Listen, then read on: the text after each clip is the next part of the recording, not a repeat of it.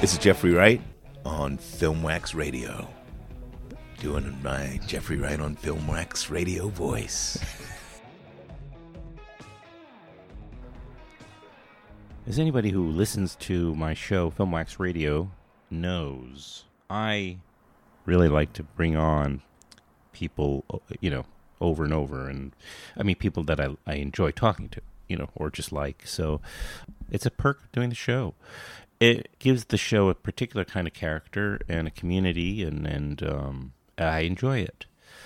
And when some of these people that keep coming back are, I mean, you know, not necessarily friends, some of them are, uh, but some of them, like Frederick Wiseman, who was just on for his fourth time, I think, uh, or third time, technically, I guess. But so that's the case here today with this episode and this filmmaker. His name is Amos Poe. Back in the days, I should say, of the underground scene in Lower Manhattan, the East Village, Lower East Side, there was a very big underground art scene going on with uh, theater and music mostly those two disciplines actually. And then film wasn't a huge part of that at the first because um, you know film equipment had been it wasn't do it yourself type of thing where you grab a camera of course or a paintbrush uh, and um, and a canvas and get busy with with your work. It was more you needed a team for that and equipment expensive equipment and uh, even in the even if you had that expensive equipment, it was probably pretty big, and you had to get permits, and you had to get a location and professionals who could help you with lighting and sound and everything else. So you know, uh, it's a different game. But uh, all of a sudden, that all this started to change, and uh, during the uh, I guess seventies and early eighties, there was a um, there was a lot of folks in downtown like Steve Buscemi and uh, Jim Jarmusch John Lurie is another one, and and Amos got himself a camera, I guess, a, sh- a moving camera. He started shooting as part of that downtown scene. Amos was like maybe the one of the first, if not the first guy, to start making films. Shortly after, about 1976, made a documentary called The Blank Generation. And if you see The Blank Generation, which I recommend, I think it's available on YouTube, by the way. While the production values may be in question at times, this is no doubt a great documentary and very much worth watching if you can. Um, I think I saw it originally on YouTube. Frankly, I don't know if anyone has ever tried to restore the film or, or if it's even possible. I have no idea. I have not gotten into that with uh, Amos, but um, he would go on to make a number of very low budget films uh, that were nar- narrative films with his friends, including unmade beds, Alphabet City, triple bogey on a par five hole. And and then Hollywood came a calling, and he did a couple of things in, in Hollywood, or, or wrote like a screenplay called Rocket Gibraltar, which was made into a Hollywood movie. He was supposed to direct it. He was ultimately replaced. He's got a long story. You know, it's pretty great. The one other thing that I want to mention is this uh, great TV show that was on public access called Glenn O'Brien's TV Party, which which Amos kind of co-created. He shot it all. It was like this drug-fueled talk show with this uh, great personality, Glenn O'Brien. Glenn recently died a few years ago, still relatively young, but he, there's a great documentary out there if you can get your hands on it, simply called TV Party. I could be wrong, but you can Google it. If you can find it, you should watch it. I think I saw it on Vimeo some time ago, but it is really great. And if you were around during that time, you'll really appreciate it. If you were into the whole scene downtown, Amos has moved along. Let's put it that way. He's um, writing, and hopefully, we'll see a new production soon, whether it's a TV series or a movie. I miss seeing his stuff. In the meantime, however, we had this wonderful, fabulous conversation in Tribeca at the Roxy Hotel at this lounge outside their cinema, which is right downstairs. They have a he, he programs a shorts festival there on a regular basis. And that's where we met, and that's where this conversation you're about to hear takes place. You can listen to it now, my friend Amos, o- Amos Poe. Uh, we will not have an outro on the show, so we're going to go right into it right now. Here he is, Amos Poe on Filmwax Radio, episode 520.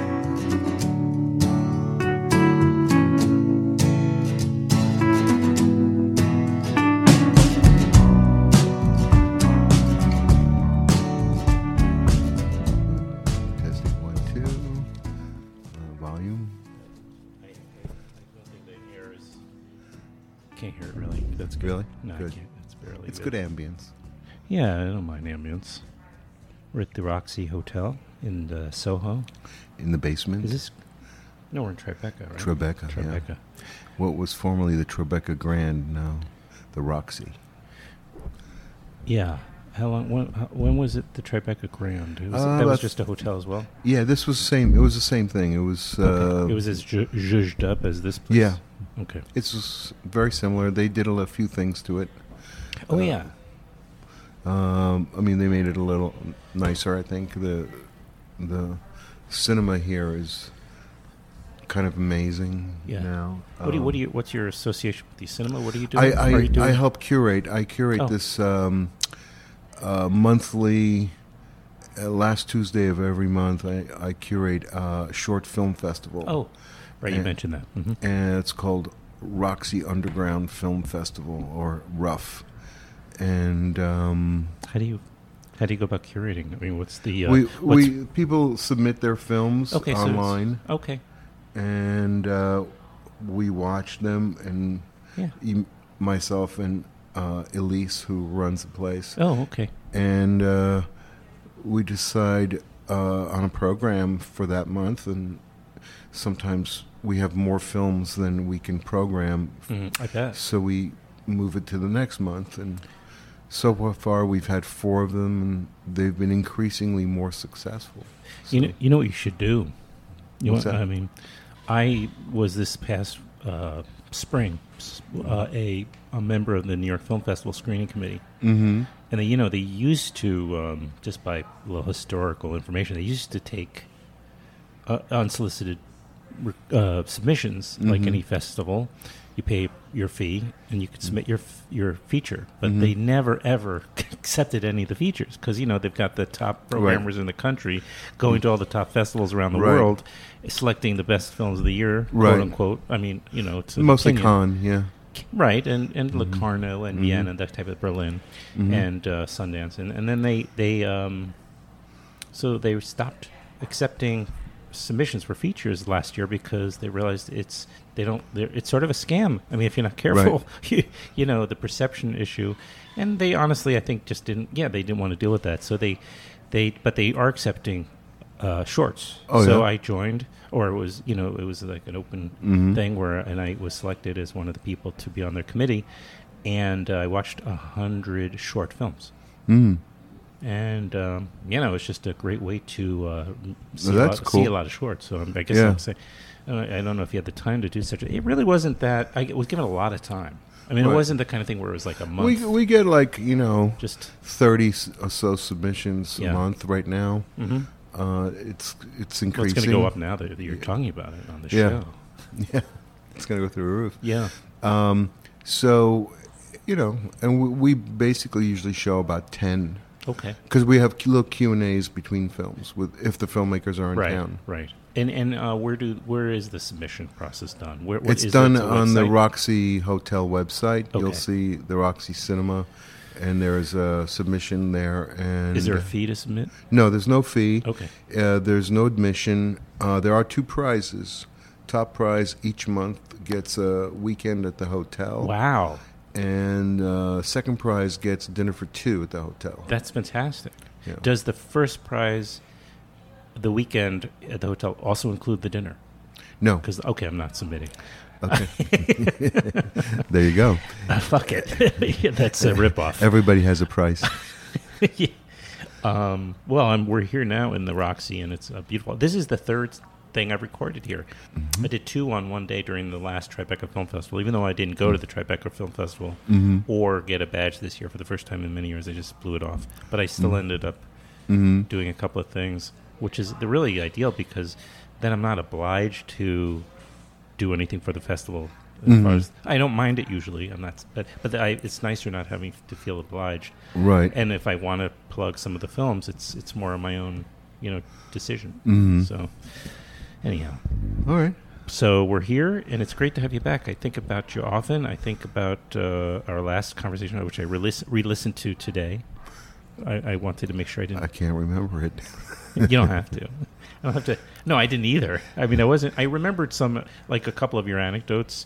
I remembered you talking about, and people, you know, will maybe listen, go back and listen. But the great anecdote about your spending your last four dollars on going to the uh, Theater 80, uh, or what was it called? St. Mark's St. Mark's, Theater. St. Mark's Theater, Right. there. and and then um, the couple arguing and abandoning all their snacks, and you were able to uh, Enjoy them. enjoy And the great. movies. Yeah, yeah, Yeah. right. And the movies and blowing off um, Lurie for that. Uh, anyway, and there was a couple of other great stories, and then we talked a great deal about. You're at the time, uh, I guess I won't call it an obsession, but you had, a, you were very into serialized, TV, you know, watching a lot of Right, binge right. watching, and we talked about that for a while too. Right. Yeah. Right. S- I haven't been doing as much. Uh, occasionally. hmm Yeah, I could see it comes in Um, waves, right? Yeah. Yeah. You get you do a bunch of that, and then Yeah. then you have to get back to work. Right. But uh, yeah, what was the last one I binged? I think it was season two of Occupied. I don't even know that one. Occupied is so that, uh, much, that much that you can't. Occupied is um is Mhm. um Norwegian series. Oh, you like the European series? Yeah, yeah, I- I, especially I, makes like sense. a lot of them. Um, this one is about the Rush, Russian occupation of uh, Norway. Mhm. Oh wow, Um, it's a comedy, yeah, it's a musical actually. musical Uh, comedy. Um, no, it's a drama Mhm. about kind of what's going on. It's a it's a metaphor for what's happening in Europe and in the world, and you know Russian aggression. I would say, uh, especially under Putin. Mhm. You know, uh, and I'm a big Putinophile. I would say so. Um, A uh, Putinophile is that a thing? It. I just coined it, Yeah, possibly. right. But no, I- I'm there sure- are there are books. did. There are books about him. And you there- like, you, in other words, when you call yourself a Putinophile, or you're Putinophile, you're talking about learning about him. Yeah, I've I've maintained um, what I would call it used to be, was a file. Now it's practically an archive uh, since about 1998. Really, So 20 years. yeah. Wow. What's something that we would maybe people, the average person like myself, uh, would maybe be surprised to learn about him? Well, things come out more and more. Obviously, um, there's a new book by Craig Unger that just came out Mm. called uh, "House of Putin, House of Trump." Oh, right. Yeah. which is about the sort of you know relationship business relationship that Putin and Trump have and how that's morphed into a more political relationship. Yeah. Um, well, one of the things people you know don't know about Putin, you know, he studied eco- economy, economics. I He was a- Yeah. Yeah, so he was not a military guy per se. He was a spook. He was a KGB guy, but he got into the KGB through uh, the School of Economics. So he was. Um, Drafted into was he? he was. Uh, it was a great assignment because, in and it was the man who was his mentor who sort of got him into the KGB Yeah. was a man who eventually in the 90s became mayor of uh, in the early 90s became mayor of St. Petersburg, which is where he was from, basically. Oh, it's interesting too, because I mean, if, for those who don't know St. Petersburg, I mean, yes, it's it's an old, one of the great old Russian, magnificent, majestic cities. However, it's also Russia light on a some level. It's also it's the Baltic, it's Yeah. Europe, it's kind of the most European It's the most European. of all the you know Russian cities. Right. Um, probably Yeah. because it's a port city. it's kind of like a the port way city. It's, it's port city, so it's kind of like the way uh, people from Shanghai feel about Beijing. mhm. It's the way people from St. Petersburg feel about Moscow.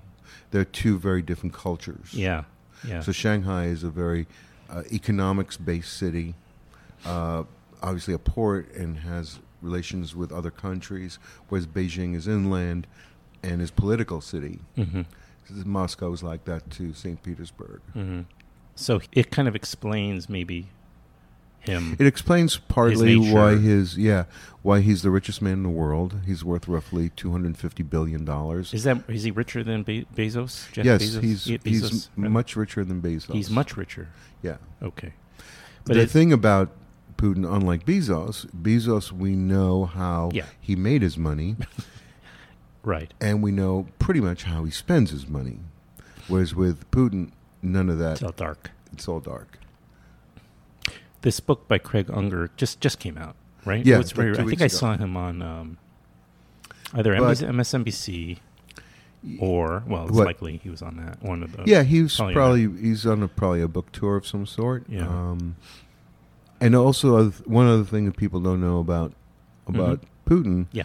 is that uh, you know, and one of the things that Craig's book points out is that since the mid '80s, even before the Soviet Union collapsed, uh, a lot of Russian mafia were getting their money out of the country because they knew it was collapsing um, and other people got their money out of the country by laundering it in Trump condominiums in New York. I had heard that. Okay, so that's known. So what people right. don't know Okay, is that you do that. Um, you did that. last- I'm sorry. It's Putin- tick. Putin Yeah, uh, was also a major money launderer. Uh, because he for- learned it at the university. Yes. you know, it's like Yeah, wow. because he had That's a co- he- combination of economics background and Yeah. understood banking Right. and how banking worked in Europe at the time, and to some extent still.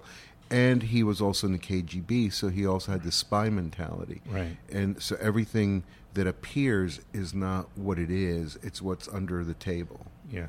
So when he was assigned in 1982 to the East German desk, hmm East Ger- to East Germany, and his little fiefdom hmm uh, with the KGB was to um, uh, make reports on the economics of the the Soviet war in Afghanistan.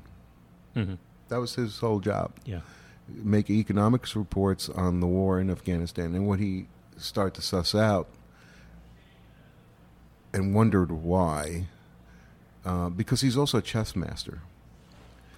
So he wondered why, even though the war was nonsensical on Mhm. any real level, he understood the political ramifications of the war. hmm He understood why politically it was necessary in a way, but he didn't understand economically that it felt like the cost of the war far exceeded hmm the political import of the war. hmm And when there's an imbalance like that, it's a bad war. You you basically lose even if you win, which you can't win in Afghanistan. And so from the politicians, the Soviet politicians who were for the war, it was kind of obvious why. Basically, there were no jobs in in the Soviet Union, so they needed to have a place to put all the men, which was in the army in Mhm. Afghanistan. They also needed to make money making arms and military equipment for their version of the military industrial complex. That's understandable. But from a military point of view, it was just like, you guys are getting creamed. Why would any military guys be continuously for the war? And at each month, it became more and more apparent that militarily it was a bad idea. hmm So most of the military were either on the fence or not really like gung ho. Yeah, let's keep this war going, except for two Russian generals. And he kind of wondered why these generals were f- so for much for the war, and he started to look into it, and he noticed a couple of things. He was very sharp. As a young man, he was extremely. He's still sharp, but yeah, obviously. um, Mhm. but then he was super ambitious and sharp. hmm And what he noticed was that the planes carrying supplies, these military cargo planes carrying supplies, Mhm. always used the same amount of fuel, uh, hence cost, when they went brought stuff into Afghanistan. But when they came back empty, There should have been a lot, they- there should have been more fuel, much they used much less fuel. much less less fuel rather. Yeah, But, uh, they're much yeah, lighter. Right, of course, sure. Except occasionally, there would be these planes that be using up much more fuel. So he wondered why these planes, what they were carrying, and it turned out that they were carrying heroin. So these two generals were running heroin out of Afghanistan. Now, it was known in in Europe, Eighties. When is yeah, this? in the Mhm. 80s, that all the heroin in Europe, especially in the 80s, Mhm. was coming out of Afghanistan. And the only people who could get it out were the Russians. Mm-hmm. So that was known, but they weren't, didn't know how. So, and the, the people who were, uh, uh, you know, at the top of the chain of heroin distribution were the Albanian ma- mafia. So it in was coming. Soviet Union. No, in Albania. Oh, in a- it was okay. coming out of Afghanistan into into into Moscow, basically, or into Russia, Russian military bases, essentially. Then from there, it was sent over to Albania. Okay. usually by trucks Uh-huh. that had like, you know, the the right paperwork, Uh-huh. and they went across the border to Albania because it was communist, and then the Albanian mafia took it and distributed it to the rest of Europe. Mhm. Now, Putin followed this and figured it out that this was what was going on. And the more he followed it, he also noticed that these two generals had a couple of, you know, what were ostensibly safe houses, which were, you know, dachas or apartments Mhm. and he was able to convince one of his cohorts to go into one of these apartments. Now, one of the one of the cohorts who went into the apartment is the guy who kind of spilled the beans, so to speak. Eventually, he had a falling out with Putin and spilled the beans. Oh, really? Is he Yeah. alive? No, he's dead. Yeah. Um, he fell off a building. It happens. It happens. You know. You know, people on. slip. So every day. And what he basically said was they went into the apartment and they expected to find who knows what. And what they found was that of the six rooms in this apartment, they were stacked from floor to ceiling with cash. Jesus. What what what what current what currency? Uh, in those days, it was before the euro, so it was okay, like it you know lira and Swiss francs, French Okay, francs, and right. pounds and No, dollars, right. etc. Not rubles. Um, and then some rubles. what? Uh, some Albanian money, um, but every denomination you can imagine. And what Putin realized at that point was that these fellows could had the whole system rigged up, yeah. but they didn't know how to launder the cash. that's where That's where he came in. Trump. No, that's where Putin came Oh, Putin in. came in because he realized there's an opportunity here Yes, so to get He- rid of the cash out of the apartment. Right. so he went to them to these generals, introduced himself, and they were like, "Who the fuck are you? right. get out of our face. And he said, No, I can help you. And he said, What the fuck? Who are you? He's a low level KGB guy. Right. He's making like two grand a month at this point. Right. And this is like 1983.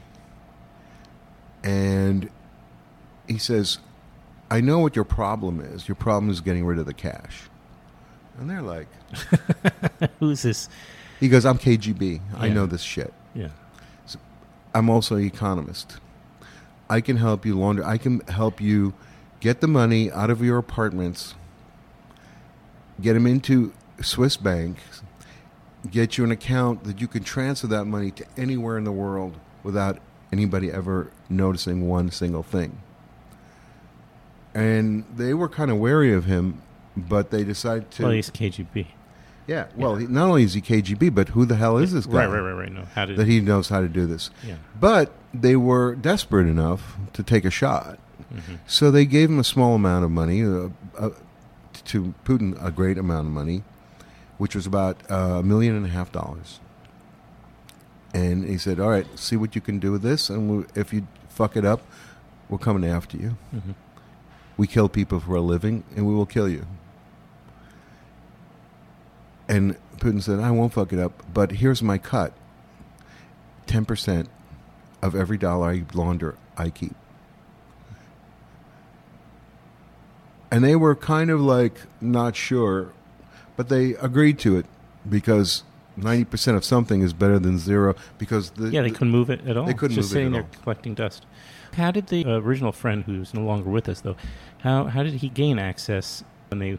So you said Putin convinced uh, his colleague to uh, check out the get in the apartment. right.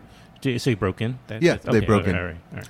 they they um uh that guy um uh was not an economist um he was KGB dealing Oh, with internal security Okay, he so- knew someone who could Yeah. knew someone who was a burglar Right, and all this, they of course they have a, a lot of access to all this stuff, uh, Yeah. information and whatnot. Uh, and so you're learning this, these stories through your reading, or is it yes through? through a variety of readings uh, as I said going back to 1998 when Mhm. Putin f- first sort of surfaced uh, more on the international scene, uh, he became real, a fascinating creature for me because the first thing uh, I, I saw his face and I went, wait, this guy's a serious dude. Yeah, I could tell too. And the first article I read, which I have, was um, a kind of a small article in a British newspaper called The Independent. And it was about his um, fascination with uh, martial arts and chess. And I said, a, a guy who was formerly KGB, because he got out of the KGB in 89. Mhm. So, guy who was formerly KGB who's fascinated with chess, and is has climbed up this political ladder very astutely. Mhm. Is somebody to like really watch, and I was more fascinated by the martial arts and the chess than anything else. Uh, and I just took a folder and I wrote Putin, and I stuck this article in it, Mhm. and uh, I opened a file eventually on my computer, and now Yeah. there's sub files, Right. and um, uh, put on Google alerts. You know, eventually, you know, Yeah, anything sure. that comes up. Mhm. But even before be Google and before computer, you know, I was computer savvy, perhaps Mhm. um, I, you know, uh, there were, you know, prior to Putin gaining power in 2000, on the New Year's Eve of 2000, uh, which was really amazing, um, that whole coup d'etat almost, um, there was some information leaking out because he didn't have control of everything. But he certainly had control of a lot f- from the whole 90s. Mhm. Mhm. So the 80s he spent in the KGB pretty much. Mhm. And he's the guy that makes 2000 a month. By 1988, 89 when he leaves the KGB, he's worth 15 million. Mhm. How did that happen? Right. Well, we now we do know. But, and he buys himself into St. Petersburg pol- political system, cleans up the Russian mafia in St. Petersburg by killing off four of the seven Russian gangs. uh-huh. or the So families. as So now he has the mafia, he has the KGB, and he has the government. Mhm. Really, all he needs to do now is control the presidency and mo- mostly the oligarchs, Right. Which Right. is what he's done. Yeah. Uh, And and Trump is just another oligarch that is Right. in his pocket. right. This is a the mini series. This is the series, rather, right? That Yeah. You, you're right. Are you writing something? I've written something about it Maybe that was more talk about it. fictional. Right. Uh, I'm toying with some other ideas right now, but because the story is, is such a natural. I just wonder what that would. Yeah, it would. I, I mean, what it would. You know, the uh, implications of of, of of putting of putting together a series like that would be. You know. well, it's like But going it's- to an HBO or Yeah. Netflix and saying, "Hey, I want to put together a essentially a nonfiction series." Um, Mhm. the Putin, Putin. early days. Yeah, I mean, um, hmm And here's the here's a, here's a kicker. So when he when they give him this go ahead, these generals, he takes two giant suitcases of cash, gets on a plane from Moscow, goes to Zurich, checks into a hotel, finds the smallest bank you can find in Zurich, goes to the youngest guy who's got a desk in that bank mhm. says to the guy, "I'd like to start an account. There's only going to be three people who are, have access to this account. It has to be numerical. It has to be transferable anywhere in the world. And if you do this with me, within three years, you're going to be the president of this bank." The guy's like, "Who Yeah. are you? What are you talking about?" and, then, and he says. Trust me, I'll, I'll make you president of this bank. And he says, Pravda. "How much do you want to open an account for?" Now, an older guy would have said, "Like, where is the money coming from?" Sure. Maybe, or a million and a half is not that much. But a young Well, guy, you know- a million and a half is a lot. Yeah, right. I mean, you you don't want to be a little coy before you agree to you know, the bribe. Yeah, the kid is Yeah. the president of that bank. Became the president of that bank. He's no longer a kid, and he's no longer president. He's retired, but he's He's alive. he's no, he's, He's very, very much alive. Yeah, yeah. He's very quiet and very alive and very circumspect. Never has said one word about it. And he lives in his uh, chalet in the Alps. And Yep. Yeah. Sips his wine from his own Yeah. uh, vineyards. Right. and lives a good life. And that's what Putin has done all the way along. Now, Putin's 10%, here's the big thing about it, is in Russia it's called the Putin cut. The Putin cut is 10%. Since, you know, he used to get that in St. Petersburg, then he got it in Moscow when he was running the economy from Moscow uh, under Boris Yeltsin. hmm But once Yeltsin abdicated, to made basically Putin the head hmm in turn of the century in, in like New Year's Eve hmm 2000. Putin has gotten a Putin cut from every single dollar that's going in or out of Russia. Sort of like the sales tax. It's a tax. It- Yeah. Exactly, it's Yeah. a tax. Right. It's exactly it. It's the Mhm. Putin tax. Mhm. Now that's a lot of money. Yeah, even for an economy that isn't necessarily one of the biggest, but I mean, if you're It's- that's it's- if that's but if you're getting ten percent of everything, Yeah, it's the fourth uh, biggest economy in the world. oh, it is now. It is Yeah. the fourth. Is it Yeah. really?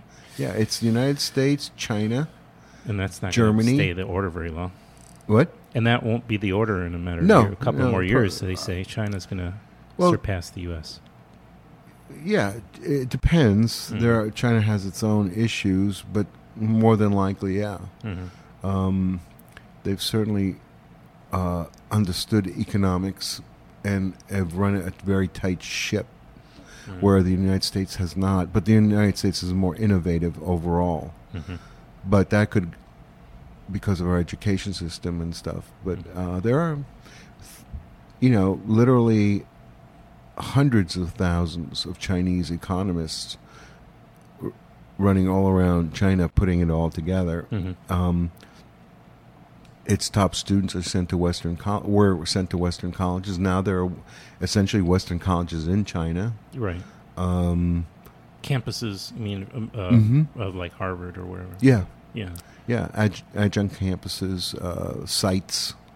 Um, but London School of Economics, uh, University of Pennsylvania's school, uh, MIT's school, and Stanford school were, rife riddled with uh, Chinese students. Right. So it's so ironic because it's been in the news lately that there's uh, been uh, uh, lawsuits, you know, from Asian Americans who are being discriminated against because the the university camp, you know, the universities like Harvard, MIT are Mm. now not accepting some Asians that are are performing and who are you know the top Mhm. submissions, but that they're not being Discriminated against. discriminated against because they, Mm. they can't just have a school with 90% Asians, uh, you know.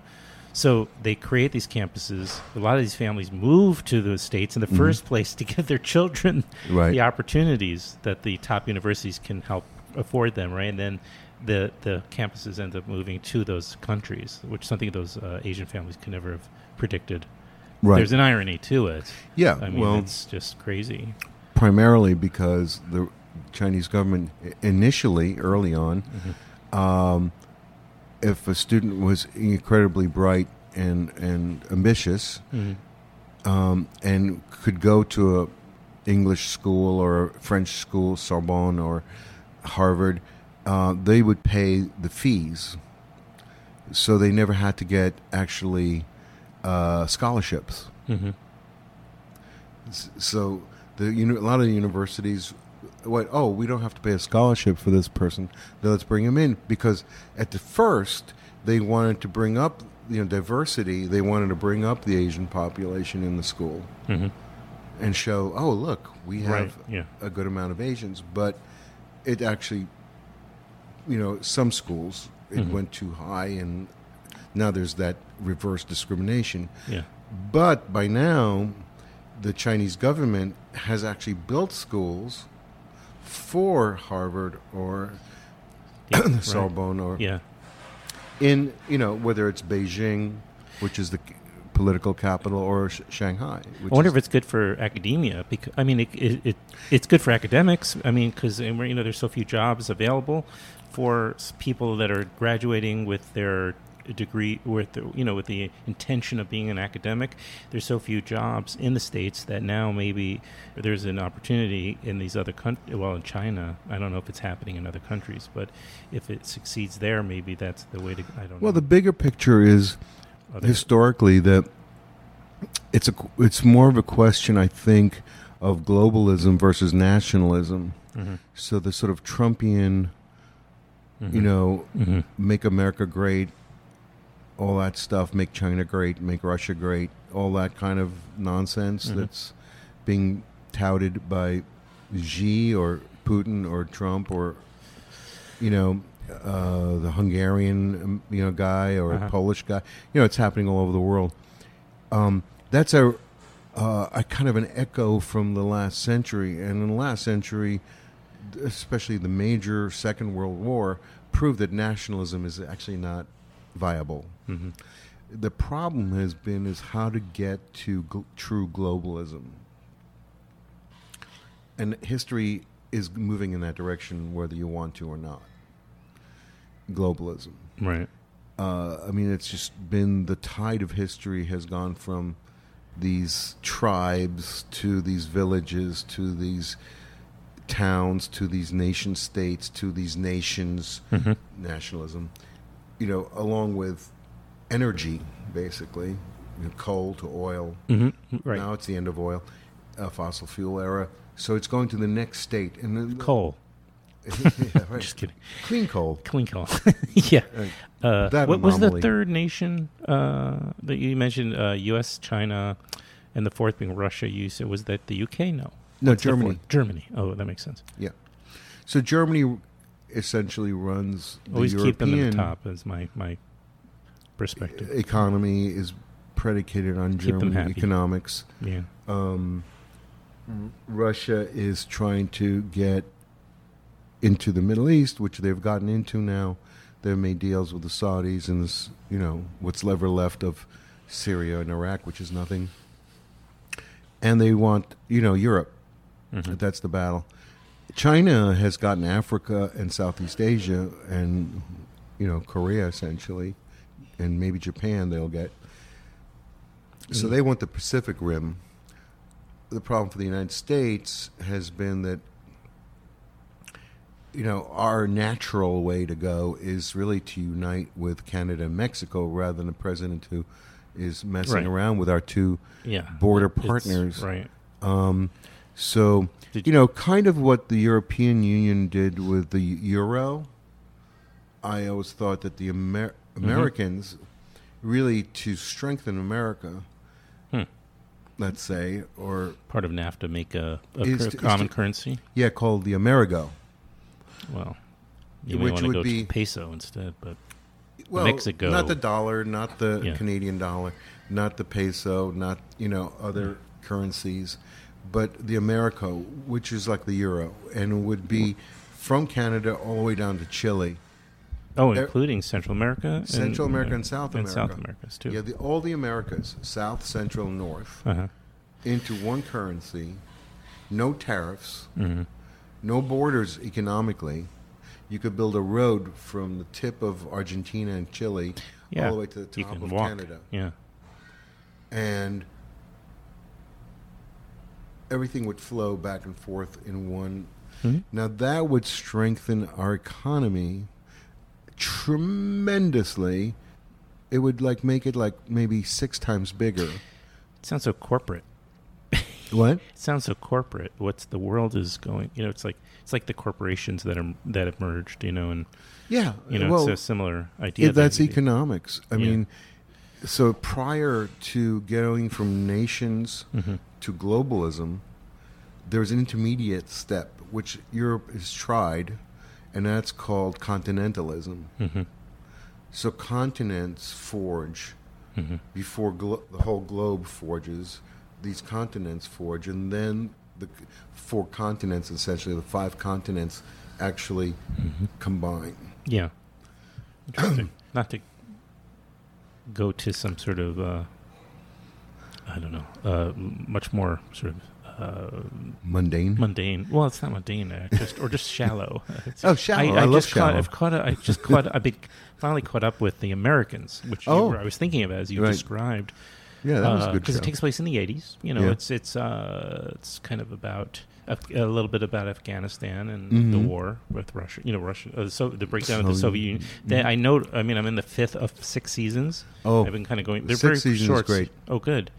Because uh, I'm wondering how they're going to resolve it. uh, Mhm. My ex-wife was actually the mother of my son. Is was in the sh- uh, one of the arcs, oh yeah, one of the show's arcs in the second and third season oh yeah. Which one? she there was a character that was working for one of the companies that they were trying to breach and she gets she, she meets a dastardly end she gets killed she, her husband was abusive and they were alcoholics both uh, she was an alcoholic hmm african american Uh-huh. character she was an alcoholic she meets uh, what's the wife's name i can't remember Oh, forget. Keri Russell. Keri Russell's character Right. she goes to the meeting and creates a Right. friendship with with Oh the- yeah, yeah. I remember. And then- right, right. she gains access to the security. What is it? It's like some sort of. Oh yeah. Trying to remember that. Uh, it's a no. It's government Bio. biotechnology. Cur- yeah. yeah. like kind of firm, Uh huh. and they become friends, and then Right. she ends up, you know, killing her Right, with a right. vase or something Right. because she refuses. She's going to go tell the cops that she got, you know, information, all that stuff. So Keri Russell kills her. Yeah, Keri Russell killed a lot of people. Yeah, a lot. Oh, she- yeah, she's about to kill more. Okay, I'm sure. Um, it's a yeah, no, it's a very good series. I finally decided to dip in, and it, it and it's also since the series the seasons are relatively brief. Yeah. You know, there's only like a dozen shows per season. I really Yeah. appreciate that, Yeah. something like that. Yeah. I think. So I think. yeah, I, I've, I've yeah. been enjoying somewhere it. between eight and twelve. Yeah. I think it's I think it's no no I think it's uh, each season's like twelve or 12, thirteen really? Yeah, yeah. really. And um, Oh, so I'm sure. I'm on the sixth. Mm-hmm. and uh, and you know it does move brief quickly, briskly Mhm. through the seasons, um, and uh, you know it's an interesting show. Um, Yeah, it is. how they're portraying. You know, it's interesting to watch right now. uh, Also, Have you seen the Swedish Danish series, The Bridge? no, I, I, you, you mentioned it last mentioned. time Yeah. when we met, which was a year and a half, about a year and a half ago. Yeah, that's super great. yeah. I'm gonna. Um, How do I see that one? What's where? I think know? it's on Hulu or, or Amazon. It's on one of them. Okay, I'll have to see. I I, can't have remember. Amazon. I don't have Hulu. Uh, I can't remember which one it was on. It might be Amazon, but just check out the bridge. But they've made It's a, A couple of remakes. Scandinavian. yeah, it's the Production. Danish Swedish version because I think they've Oh. made one in America Okay. and one in England, I believe. Um, and I think that one was called the Tunnel. Oh, But uh, it's the, The bridge and tunnel. Well, I, I like I, I, I like you. I, I like although I, I've, I've listened to some of the British stuff too. Obviously, like uh, Helen uh, Helen uh, uh, what was this Mirren. Helen Mirren series, which is many years old. Uh, Uh-huh. But they it was about you know where she's the uh, head of the Oh, right. police Um, department. right. Uh, but I like a lot of the Scandinavian productions. yeah, uh, this and- this and one is Skarsgård, particularly beautifully Yeah. shot. They they do that. They shoot beautifully. But the main thing is the female cop character, the Swedish cop, hmm is like one of the best written and and performed uh, roles I've seen in the last twenty years. Oh wow, yeah. You you were you were talking about it last time. Yeah, I might have to borrow your login for. No, I can't see this on air because I don't. It's one of the only, um, you know, streaming services I don't either have. You you'll you'll find it. I, I, Yeah. I'm not sure what it is exactly anymore, but Mhm. um, but yeah, there's a few uh, foreign ones that, um, and yeah, and the and the Scandinavian ones tend to be shot and edited, and the music Yeah. and all that very well, and the, they tend to. yeah, Uh, like even like the girl with the dragon tattoo, the original one. yes, yeah, Not the David Fincher one, but Right. it was very, very well done. Yeah. I thought. Yeah, I, I did too. Uh, yeah, I, mean, I, I think this was this this Stellan Skarsgård Mm-hmm. starred in a um, Yes. sh- in a series. Uh, it's on, I believe it's on Netflix, Yeah, that was good. which I enjoyed. I thought it, of limited, had a little yeah, it was like six episodes, yeah. where his partner, mm-hmm. uh, he's a cop, and his Right. partner Is is, dead. is ki- yeah, but you don't know it until a little bit in, right? Yeah. Uh, but and he sees dead people essentially. you know, yeah, yeah. it's kind of a, a corny thing, but they they pull it off really well, and it's Yeah. due to the just how well the production and the level of acting, and Mhm. s- you know his dance at the end uh, is a little bit um, corny. Yeah, ending. w- it I thought the ending was a little corny for. It I had thought- its moments. thought it lost some of its its. It uh, had its moments. yeah, it did have its moments. But I, I just find myself really enjoying those productions. Anyway, wow, that's so so impressive that you're you have this whole uh, focus. Uh, I hesitate to call it again an obsession, but it's. Uh, I think you Mhm. really need to do something with that. And you you know it's an international cast, which would help marketing it to an international audience. I think you can get international distribution. As a res- I mean, you know, it's just a natural way to approach such a, Yeah, a I've, story. I've, I mean, I've written a series You based on that. Yeah, Okay. it's called The Best People. It's um, um, I've written the first six episodes. Oh wow! That then that uh, sat, that satire, Stalin. Uh, that's what is it called? That came out with Steve Oh, yeah. Buscemi and Yeah, uh, which Yeah. did really well. That that film. It's Yeah. like out of nowhere. That film, um, yeah. It That- was. What was it called? The Killing of Stalin, or The Death of Stalin. Death maybe. of Stalin. The Death of Stalin. Was that what's- yeah. It This is really a funny. little different. This Yeah. is No, I know it is, but I'm just saying that that was a good indication that there's maybe, and of course, with the just uh, so much stuff is about to come out about the, all this. What we're talking about is Mm. going to be all confirmed. Yeah, Not that Mhm. we don't already know it. It's just so s- silly. yeah. Anyway, Yeah. that's where we are. I'm so glad we ended up talking about this. It was great, great to hear about this, and it's. Uh, What have Sure, you seen yeah. lately? well, one thing I just today got the uh, the schedule for the P- the press and industry screenings for the New York Film Festival. So Oh, yeah? that's one thing that I just got today. So I'm kind of excited about. I'm working evenings right now, and so this allows me if I can get myself up and out, I can see quite a few of them. What films are going to be screening there? Well, they've got, of course, the new Coen brothers, for instance, uh, Uh-huh. the, the the Ballad of Buster Scruggs, which I hear kind of already uh, not their greatest project. It was intended as a also as a limited series or something Right. with different characters in each story, and they've kind of ended up Right. not do, doing it as a feature. And I hear it's kind of a, a, Mhm. a flawed. But Right. but anyway, and the new Cuaron, Alfonso Cuaron, is supposed Uh-huh. to be Roma, and then the, uh, I want to see that, and uh, Lanthimos' new film, Lanthimos, Yuri, Oh, th- oh, the guy did the lobster. hmm his new film, Uh huh. And, and uh, I, didn't, I, I haven't seen the lobster yet. I I, I Mhm. saw Dogtooth and I liked it immensely. yeah, well, he's gone really far cry from there. Mm-hmm. Yeah, no, I'm looking forward to it, and you know, Koreeda, what's his, the Japanese filmmaker? They're, they're, there's, you know, they have their favorites, and they, Mm-hmm. Yeah, they, they do. They really just, I mean, every time, and and there's a new, um, what's the German filmmaker? I, I've seen all of his films. He's really, oh, Christian Petzold. He's a one Mhm. of these guys. They just constantly every film, right. uh, and you know that they they bring it back. And then there's like some. They now include some of the young American filmmakers. I don't know. Mhm. We'll see. Alex Ross Perry. Mhm. His, he has a new film. I mean, do you keep up on on, on young filmmakers Um, that are kind of coming out now? I, yeah, I, you- I I'm not like obsessed with it, Yeah. or I'm not like um yeah. um. You know, for several years, I was not. You know, the last several years, Uh-huh. I, I was not. Going.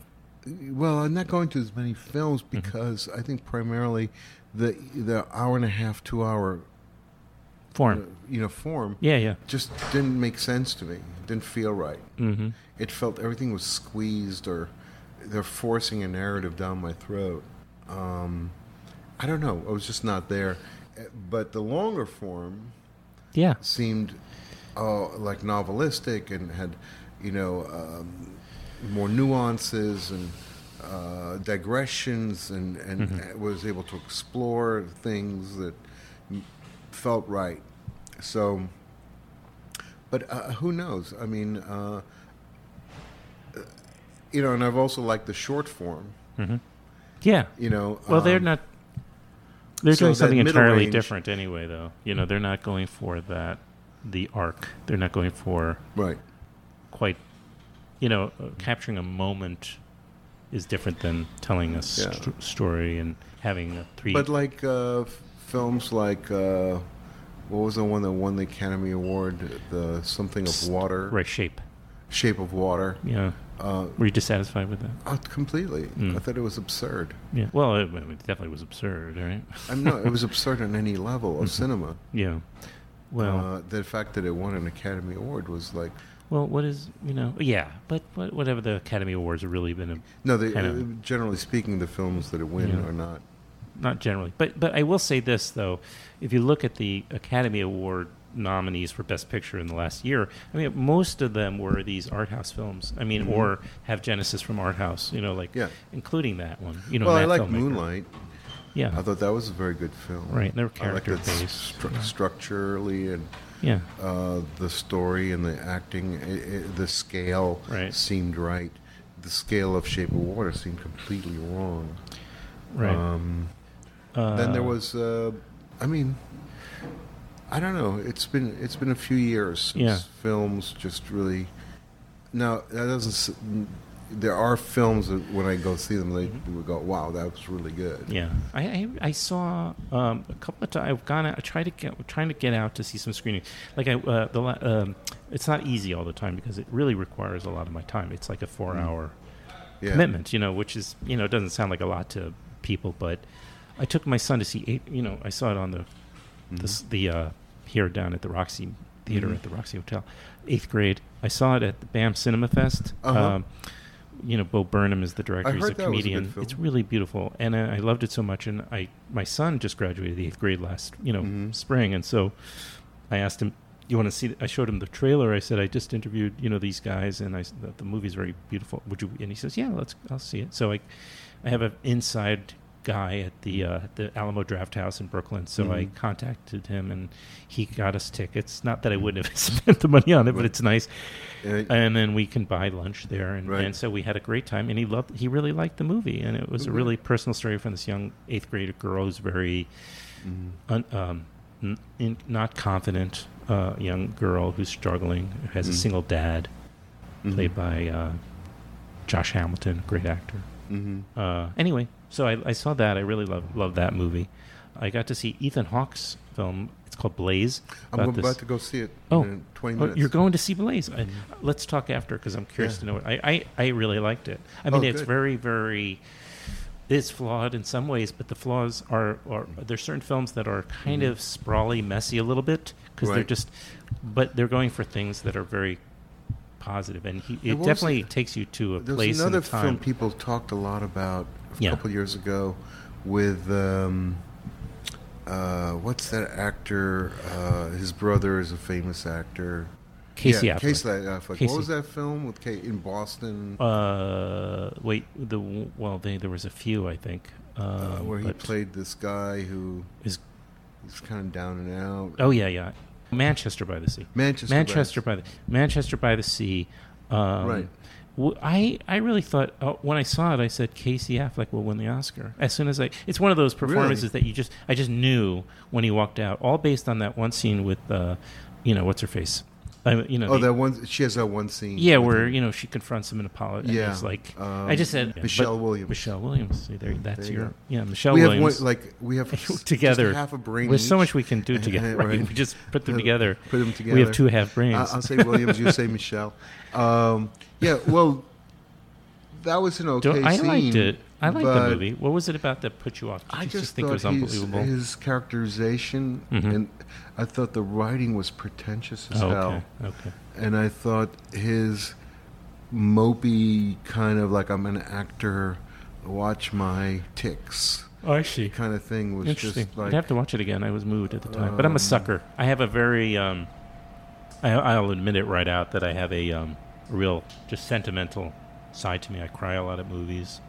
It was like, when- I remember when I saw that film, like it was like um, at like a screening of some sort, Mhm. and I'd read about it, a couple articles about it, and I, and I remember un, unable to to contain my um,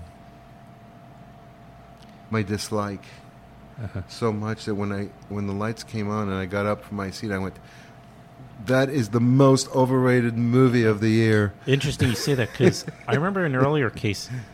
It was one of those again Boston films, not a Kenneth Lonergan directed film, but it Mm. was one of those films that oh, uh, what's the guy? The is an author and he writes all the. He's written all those Boston Mm. movies like. Uh, the Clint Eastwood one that he directed with the with the, with the, uh, you know just all these um, Mhm. Boston-based. I, I usually pull the names, but I'm Hmm. not in that space right now. But anyway, and I the just Boston Strangler. no, but he, no, no. It's just a bunch of different Mm. t- these stories coming out of Boston from a Boston author, based author, Mhm. and the Afflecks are usually in them because they're from Boston. You know. Mhm. Anyway, the I just remember afterwards getting up, and I think David Denby was sitting behind me, and I was just like, I, couldn't believe how overwrought, how Mhm. just annoying the movie was. And I'm standing in the elevator lobby, and he was just, or just talking how great it was, and I'm like, there, all the critics are going to just give it these great reviews, and it's really Yeah. just not good. I just, Yeah. I just thought, I didn't have that reaction to Manchester by the Sea, but again, I just, those kinds of stories of, you Yeah, know, it was like of- so inauthentic. It was Yeah. so pretentious. I felt it really kind of soured me to Mm. To uh, certain kind of um, Mhm. you know what people think is good is really Yeah. questionable I- in my mind, and I've been wrong. So I, you know, Yeah. and- but well, I will also mention I I did go see also a new uh, documentary. It's called Three Identical Strangers. I mean, Oh. I try to see uh, right, right. I've heard about that. one that. called, um, and uh, some of these people have been, come on the podcast, like the filmmaker who made this documentary called "It's Not a Good Day for Me." Uh, it's you know it's interesting that uh, as I said last night, I didn't get to sleep. and Mhm. no doubt it's affecting Right. my brain. Right. yeah. Well, it will do that. Yeah. Um, The but- brain needs to and sleep. I did see another one I really enjoyed was Love Gilda. I just saw that about Gilda Radner. Uh huh. Really, I'm hoping to bring on that filmmaker. That would be fun to talk about Gilda Radner and that period of Right. 70s comedy and the, that just Yep. incredible how they were all rock stars back then. Yeah. And uh, and I'm supposed to go see. What am I going to next? Uh, I guess it doesn't really matter. I would just watch John Landis's film Blues Brothers. Uh, just 'Cause of 'cause Aretha Franklin. Aretha, Yeah. And uh, it had so much energy to it. yeah. Um, I- I I, mean, they were all high on cocaine, Sure. but um, uh, it looked like they were having a lot of fun. yeah, no doubt. You know. Yeah. Um, but um, yeah, I don't know. Uh, I'm I'm I'm excited to go see uh, Spike's new movie. I did haven't see that too. Yeah. I did. Uh, I want to. I want to talk to you about that too. mhm. What you think of that? Yeah. Um, I mean, uh, the reviews I've read, all like, you know, they're like, sort of, he's been on vacation and he suddenly returned. They- Spike they really makes a lot thought- of stuff. Yeah, no, he does. He's very prolific. I mean, Mhm. you know, of course, he's done the TV version of You're right. uh, do- uh, "She's Got to Have It," and Right. the you know he'll do he he'll him like a, another uh, New York-based prolific filmmaker will will usually make three or four terrible movies and then a, a really good one. Right. You know, I'm referring to. Who? Although I don't think he's really made anything good in 30 years. Woody Allen. I'm just Who? Woody Allen. Oh, Woody I- Allen. I know. I think he, unfortunately, or no, I don't think. Unfortunately, I actually I wish he would retire. I, I would have preferred to be on his own Terms. terms exactly, but uh, he's been. Re- seems like he's been put out to pasture. Yeah. Um, just well, he might, he might. He might. Uh, uh, who knows what, Yeah. what he's capable of? But he's what 84, 85 It's got to be up there. Yeah. Have you ever Um, met that? Have you ever met him? I met him once, very briefly, uh, through Carlo Di Palma, who was a s- Yeah. cinematographer of his, Uh huh. and Carlo was married to a producer at, that at the time I was working with. Um, so I met, uh, but it was just like, I know, four or five people having lunch. hmm Um, but um, I always, li- I mean, I, li- I've always liked actually Spike's and Woody's um, uh, uh, style of working, just one after the next. Yeah. But um, sometimes it's good to take a little time off just to, Reboot in a way, well, creatively, just to, or yeah, find because new inspirations. otherwise you're really kind of making the same movie over and right, over again. right. How do you not? How do you find new inspirations if you're just, you know, already onto the next film? Well, the problem there is is how much control you have. So you can find some different inspiration if you're only a director and have other people write your scripts. hmm So then you bring a different version of that director. that's true. Like Scorsese Yeah. will, you know, or or or or Spielberg. Yeah. Um, Oh, you know, and the, speaking of Scorsese, he's he he's directed this this author I'm thinking about uh, that this Boston author with The Departed. The guy who wrote The Departed is the Boston guy I'm thinking. of. oh, you know, he's very famous uh, Oh. now novelist, and right. he but he wrote the among his Hmm. many hmm novels. That I'm, I don't mean to digress. Right. Anyway. The Departed. Right. Um, that was with Nicholson. Yeah. I'm looking forward to the new Scorsese with oh yeah, with, Pacino and De Niro. right. Yeah, that's uh, and uh, Pesci and Keitel. Oh yeah, which is biz- I don't think that those two who used to kind of alternate Right, right, in the right. or have different chapters in the uh, those films. They they were all in it. I mean, I wow, don't know all how. four. I think so. Well, I don't think they all have the biggest parts. I mean, I think Right. I think uh, play Pesci, De Niro, and Pacino are the big. I don't think Keitel's in it. That's like I hear he's. In, I uh, think he's in it. I may be wrong. that. That would be cool. Yeah, Um, I kind of like sure. Harvey a lot. me too. Um, Well, he did all. He d- collaborated with uh, Abel. and, Abel, uh, yeah. quite a bit, right? And Dafoe. uh, He oh he's playing Van Gogh, I guess, in a new movie. Yeah, And that In Schnabel's movie? Schnabel. That's right, of course, the Uh-huh. Schnabel. Uh, I'm just, I you know, I, I don't normally not a fashionista about things, but they they took this photo of Schnabel from. I, I'm guessing it was Cannes because he, he Mhm. was like on, you know, looked like he was right there on the, what's the called the the part of the Croisette. the corset or whatever. Anyway, Mhm. he he was wearing like this button down typical shirt, but the sleeves sleeveless. Sleeveless. Uh huh. I don't know. He looked just like bizarre. You know. Yeah. just- Well, like- that's not a Julian is bizarre. Yeah, Uh, definitely bizarre. Um, but he makes good movies, Yes. and you know, among other things. he- yes. I've liked He's a good painter. He's, He's makes you know overall Mhm. really good movies. Mhm. Um, uh, especially the Butterfly movie. Yeah, that was beautiful. Uh, I thought his Basquiat movie was a very good first Yeah, uh, directorial film. he got a great performance out of Jeffrey Wright. Great casting. yeah. Unfortunately, I, the only thing I didn't like about it was the title. I think it should have been called Schnabel yeah. because there was very little about Basquiat in Mm. there. hmm Um, Did you see um, Sara's uh, new documentary? Yes. The- the- Yeah. okay. She's was supposed to do the podcast. She's coming on. Uh, she, Oh, yeah? I, well, I was trying to get her, and then well, Sarah makes really interesting. she has family films. things going on with her parents, and uh, Oh, right. Go ahead. Yeah. yeah. But she makes very interesting films. Yeah. I mean, her early films are especially are really beautiful. Mhm. Um, really, really beautiful, um, and quite poetic. Um, this film, um, I think it's an interesting film. I'm glad that she made it. Mhm. Um, I'm very happy about that. I'm not sure what the heck is the point of it, but um, but at the same time, I'm, I'm happy she made it. Yeah. Well, it's a, called Boom for Real. It was out Yeah. already. No, I've seen it. Magnolia distributed. Yeah, yeah. Yeah, And uh, but I'm gl- I'm but glad but she um, got distribution. yeah, I'm actually kind of glad. Yeah, it's a good. It's important, you know. I'm glad to that. In a way, I'm glad that uh, it's kind of like over because she's.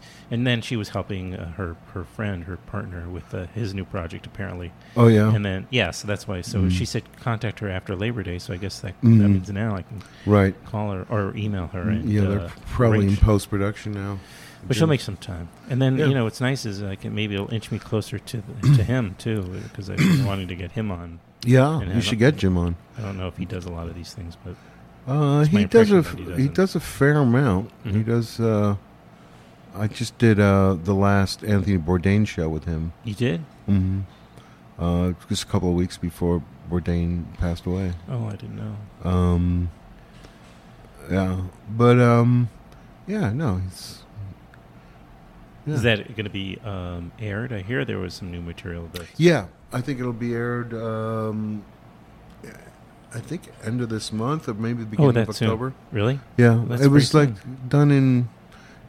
I don't know when was it like April or something. Mm-hmm. Wow, that had to be Yeah. right, right before. Yeah, Where, where, what was the, what was your, your roles in the? we, we, he just asked us a bunch of questions about drugs, Oh, really? uh, basically. But he's a, he's he was a, a real cinephile. Uh huh. Yeah, no, Tony, know. he was a real. I've seen him at film festivals.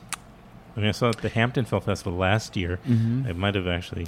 He was Yeah. a super cinephile. Yeah. He, he he watched way more movies than Jim or I, um, uh, and he would get very obsessive about particular genre or particular countries' films. Like he was at the time, he was very much enamored in the last winter, around last winter, um, of. Um, Indonesian kung fu movies, of which I yeah, had that's- no, that's no nuts.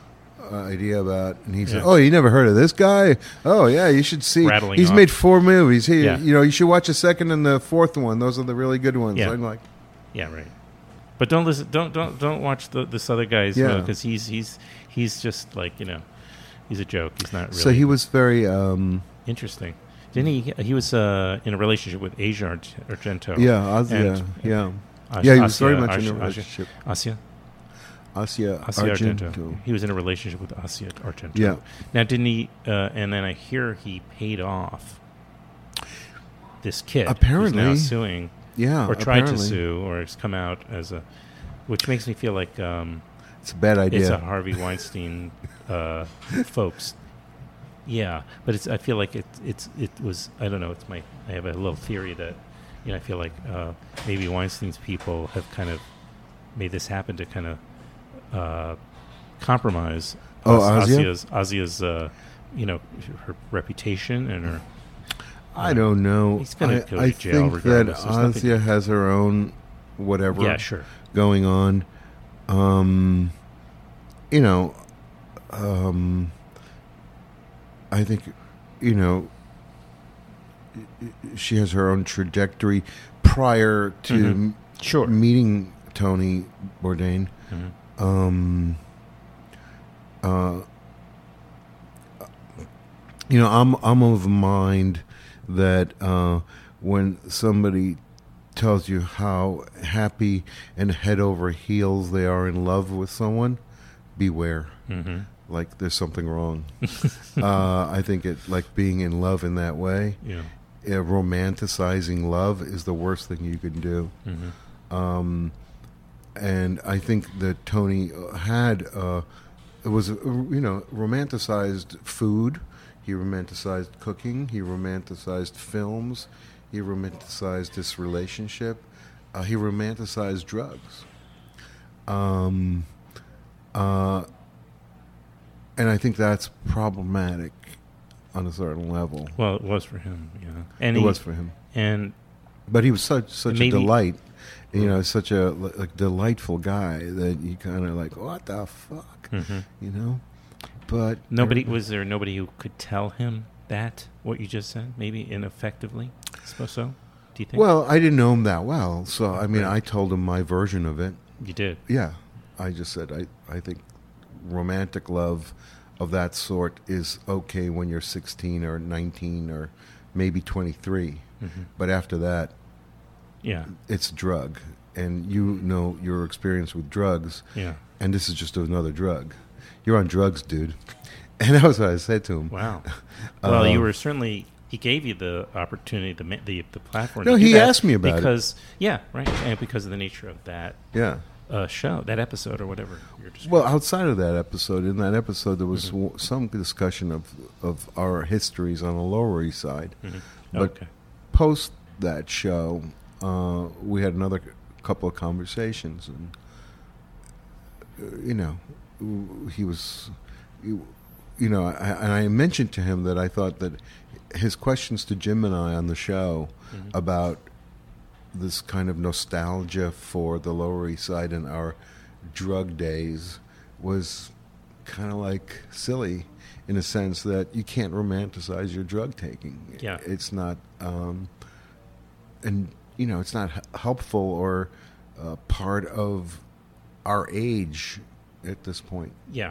Like things that you can do when you're in your 20s are not things you're going to do when you're in your 50s or 60s. It's just, that's just common sense but he still had and he and he ascri- and I could tell because I I get it because I have that same aura of like romanticism like I want to you know make this you know like oh you know this is the best da da da or Mhm. you know the, like I am so in love I go uh, you're you're in trouble dude Yeah. What do you mean by being in love isn't that the the whole thing The I go no Point. it's Right. it's a drug hmm it's a drug and it's a like you know and other conversations i had with him you could see the longing for the drug in other words the longing Yeah. for As you that describe it. Yeah. It's different than if you describe.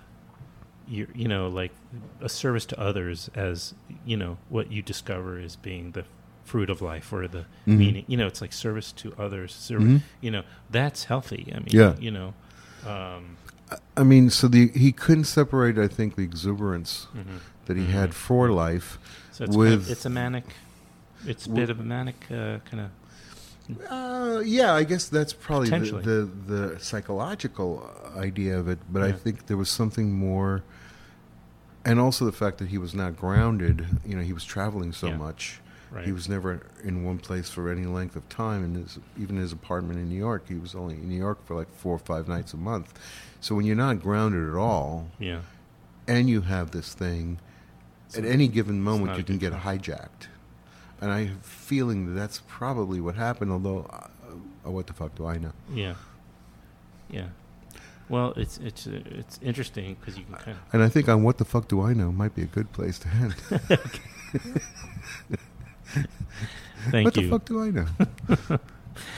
thank you. This this is so much fun. yep, Well, let's not wait till another year and a half though. And I, mm-hmm. definitely. all right.